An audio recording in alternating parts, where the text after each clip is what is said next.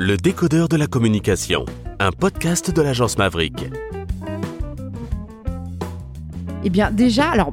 J'ai toujours bien su m'entourer, c'est-à-dire que euh, j'avais une équipe formidable à la Lyon 7, mais avant d'avoir cette équipe, euh, j'ai toujours travaillé avec euh, des personnes que j'ai choisies, des personnes qui apportaient énormément d'idées, et je pense que voilà le, le, talent aussi quand on est à ce type de poste et qu'effectivement on n'a pas des moyens démesurés, tu l'as dit, et ça je pense que c'est vraiment important, et qu'on n'a pas une équipe qui sait tout faire.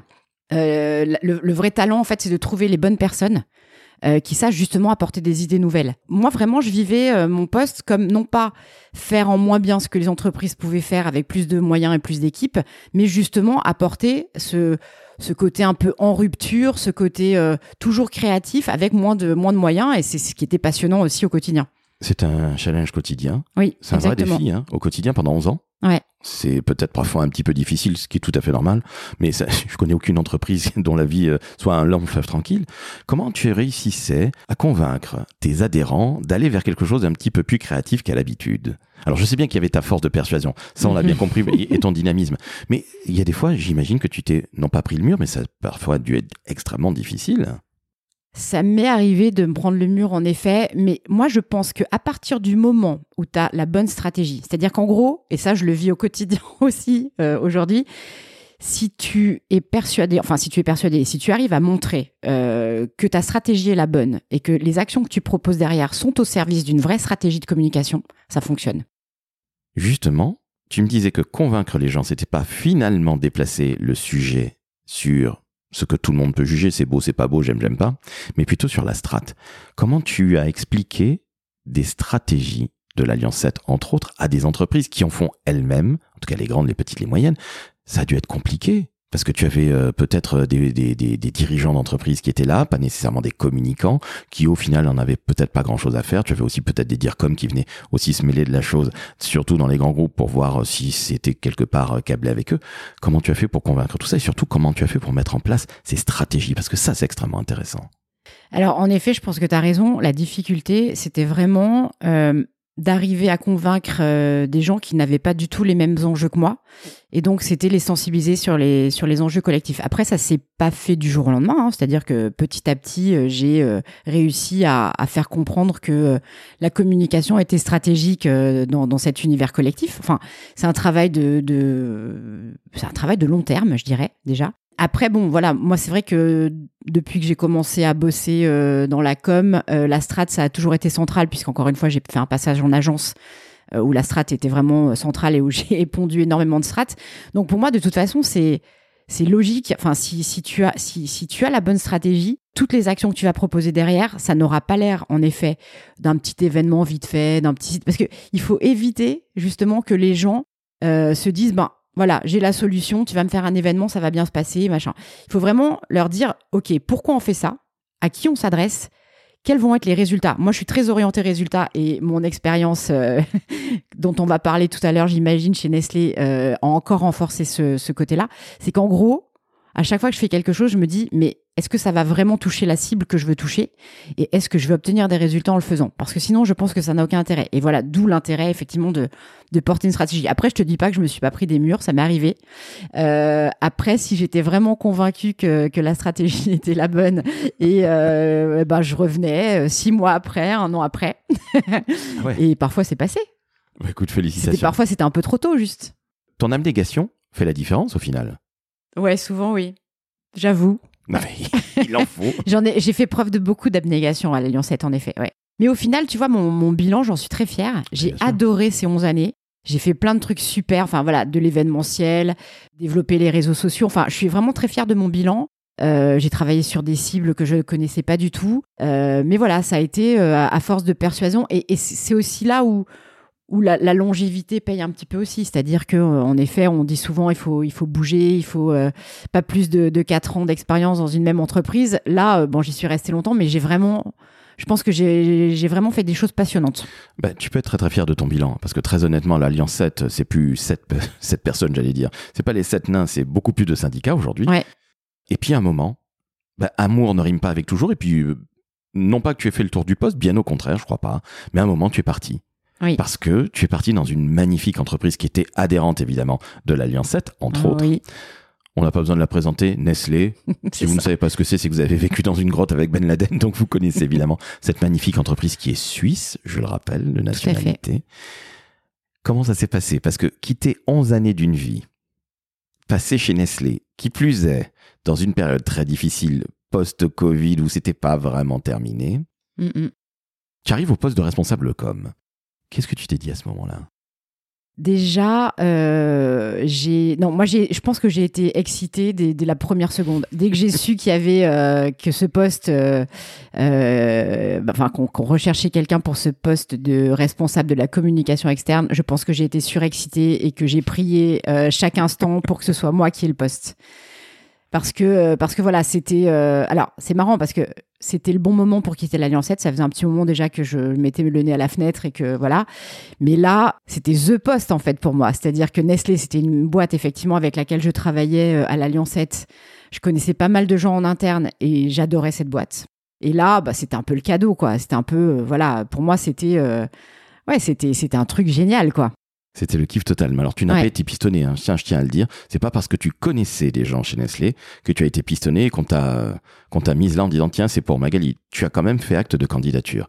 Bien sûr. Explique-nous un petit peu si tu peux le faire sans dévoiler quoi que ce soit. Mais je crois que c'est extrêmement important parce qu'il y a eu des liens extrêmement forts avec Nestlé que tu avais déjà de par le passé, mais il y a aussi des liens humains que tu as tissés pendant un peu moins de deux ans là-bas. Ouais, exactement. Puis de toute façon, dès le début, c'est une histoire humaine parce qu'en effet, je suis pas, j'ai pas été pistonnée, mais c'est aussi une question de réseau. Ça, c'est un truc important et on en reparlera euh, tout à l'heure euh, quand on parlera de, de, des, personnes qui veulent se lancer dans ce métier. Mais c'est hyper important le réseau. Donc effectivement, c'est une mise en relation et après, c'est une rencontre euh, vraiment, vraiment humaine formidable. Mais dès le départ, hein, en fait, dès, dès, dès les premiers entretiens, voilà, c'est c'est vraiment, enfin, la, la question qu'on s'est posée, c'est est-ce qu'on va matcher, est-ce qu'on va réussir à travailler ensemble? Donc là, je vous parle de, de ma de ma directrice de la communication euh, de l'époque. Et ouais, et c'était le début d'une d'une aventure, bah, déjà géniale pour moi professionnellement parce que j'étais euh, j'avais fait tout mon parcours dans l'agroalimentaire et j'étais dans la boîte de l'agroalimentaire, donc c'était formidable pour moi. Et en plus, vraiment une belle, euh, une belle rencontre humaine. Alors, la rencontre humaine, on va dire qui c'est, puisqu'elle est passée Voilà. dans le décodeur de la com il y a quelques mois, c'est Élodie Lemeunier. On la salue. Absolument, et euh, on la salue chaleureusement. On la salue chaleureusement. Et Elodie, on te le fait passer le message. Viens parler de la place des femmes, s'il te plaît, avec Magali Merki. Euh, la parenthèse est refermée, c'était évidemment un private joke, mais euh, en effet, tu as raison. Tu connaissais du monde, le réseau c'est important, mais le réseau il est important dans la vie, tout simplement, Ouais. pas que dans la com. C'est vrai. Mais si ça ne fit pas avec ton ou ta dire com, Ah mais c'est oui. c'est merci, au revoir, bonne soirée. Exactement. Non, mais c'est ça. L'enjeu, c'était vraiment, et c'est ce que j'ai dit, hein, c'était que ça, que ça fit bien entre nous. Euh, parce que, alors, tu disais, est-ce que tu as eu euh, la trouille un petit peu de prendre ce poste? Non. Parce que non, parce que j'étais vraiment très excitée à l'idée de, prendre ce poste. Évidemment, euh, une entreprise de la taille de Nestlé, c'est toujours un peu impressionnant. Mais honnêtement, non, je me suis lancée avec énormément d'enthousiasme et d'envie. Et en plus, cerise sur le gâteau, ça a bien, ça a bien matché humainement. Donc voilà, toutes les, toutes les, toutes les, toutes les cases étaient cochées quelque part. Après, peut-être que je devance une de tes futures questions, mais c'est, ça met du temps hein, de, de se faire à une entreprise de cette taille parce qu'il y a énormément de codes internes euh, et de procédures et de méthodes et machin. Mais voilà, c'est une très très belle entreprise et honnêtement, c'était, euh, j'ai eu une expérience longue à l'Alliance 7, mais Nestlé c'était une des plus belles. Eh ben écoute, bravo. Alors on va encore saluer Nestlé, toute l'équipe. Allez, on va donner quelques noms de tes anciens collègues. Au-delà d'Elodie. Allez, deux, trois noms, s'il te plaît. Eh bien, euh, bah déjà Aude Février qui était euh, qui était à la com interne, qui arrivait le même jour que moi, et, euh, et c'est vrai qu'on était, euh, enfin, Elodie a construit une équipe, donc c'était pas, euh, c'était c'était un gros challenge parce que construire une équipe euh, de com corporate chez Nestlé, voilà, c'est c'est pas forcément un petit challenge. Elle en a eu d'autres à, à relever, mais celui-là était était de taille. Euh, et donc oui, avec Aude, on s'est retrouvés toutes les deux dans le magnifique bâtiment euh, d'ici les Moulineaux, euh, qui était euh, fermé parce que c'était en plein Covid. Donc on a fait notre intégration toutes les deux avec Elodie. On essayait de se, de se voir euh, bah, pour construire justement cette relation humaine entre nous. Et, euh, et honnêtement, voilà, euh, c'est des gens que je garde vraiment euh, au- dans mon cœur. Hein, on va pas, euh, on va pas se mentir. Donc euh, voilà, c'est, euh, c'était aussi comment construire des relations humaines euh, parce qu'on en avait besoin pour tenir le coup euh, en plein milieu du Covid. Quoi, c'était très compliqué. Donc voilà, euh, je pense à Aude notamment, mais tous les autres étaient vraiment importants. Et puis maintenant, on va passer au, au présent. Parce que le présent, il est tout aussi radieux que ce que tu as vécu ailleurs. Donc, on parlait de Nestlé à l'instant même. Absolument. Parce que là, tu montes en grade, si je puis dire. Pardonne-moi pour cette, euh, cette image qui est pas très très jolie, mais qui est au moins extrêmement claire. Parce que un jour, on t'appelle et on te dit Magali, il y a une place de dire comme. Je crois qu'il est temps pour vous d'y aller. Exactement. Ouais, c'est vrai que c'est comme ça que ça s'est passé. Euh, donc c'est vrai que ça faisait plusieurs années que euh, qu'effectivement j'ambitionnais d'être directrice de la communication. C'était un peu bah, normal. Hein. Moi, j'ai toujours adoré ce que j'ai fait. Je, suis pas quelqu'un qui changeait. euh, Enfin, j'ai eu un parcours assez, euh, comment dire, euh, Linéaire, en tout cas. linéaire et constant. Donc c'était tout à fait la case que je voulais cocher, hein, d'être d'être DIRCOM. Et ce qui m'a aussi séduite, c'est que ça me donnait l'opportunité de partir d'une page blanche et de tout construire. Parce qu'on était vraiment enfin, sur un renouveau de la Fédération nationale de l'industrie laitière, une nouvelle page à écrire, et je trouvais que effectivement faire partie de cette aventure était, euh, était extrêmement euh, motivant et excitant. Donc, vous avez bien compris, chers auditrices et auditeurs, qu'on parle du présent depuis un tout petit peu plus d'un an de Magali à la FNIL, Fédération nationale de l'industrie laitière, donc qui regroupe des Savencia, des Danone, des Lactalis. Lactalis, euh, Belle. Belle, et évidemment Babybel. Oui, Belle, vous avez compris. la vache qui rit aussi, merci, très bonne soirée. Oui. Bref, de très très belles structures, mais aussi des PME et des TPE, et je tiens à les saluer puisque j'en fais partie. Et très sincèrement, ce poste de DIRCOM, est-ce que tu peux nous expliquer les grands enjeux que tu as? Parce que tu l'as dit toi-même, tu pars d'une page blanche, tu reviens en fédé. Oui. Le lait, on en boit tous. On en consomme tous, évidemment, la question ne se pose pas, on n'a pas besoin de savoir ce que c'est que le lait, ni le fromage, évidemment, ni tous les produits transformés du lait. Mais il y a quand même un énorme enjeu, Oui. parce que c'est une très, très grosse industrie. Ah oui, oui, tout à fait. Oui, oui, c'est, une très grosse industrie. Ouais, le, le, le lait est vraiment présent partout, sur tout le territoire. Et la particularité, c'est que, donc, en effet, euh, la FNIL représente euh, les industries privées, mais qu'on est euh, au sein d'un énorme écosystème. Et, euh, et voilà, il faut aussi euh, réussir à s'inscrire dans, dans, dans cet univers. Moi, je dirais, pour résumer, que mon enjeu aujourd'hui, c'est de vraiment faire vivre et faire rayonner ce maillon qu'on connaît mal, qui est le maillon de transformateur du lait. Parce qu'en fait, euh, souvent, ce qu'on a tendance à penser, c'est que euh, le lait euh, bah, sort du pied de la vache et il se retrouve chez Monoprix ou chez Auchan et que entre les deux, il s'est rien passé de particulier. Et idem pour pour le fromage ou les yaourts, parce que c'est vrai que ce sont des produits qui sont peu transformés, qui sont voilà vraiment issus de la transformation du lait depuis depuis très longtemps.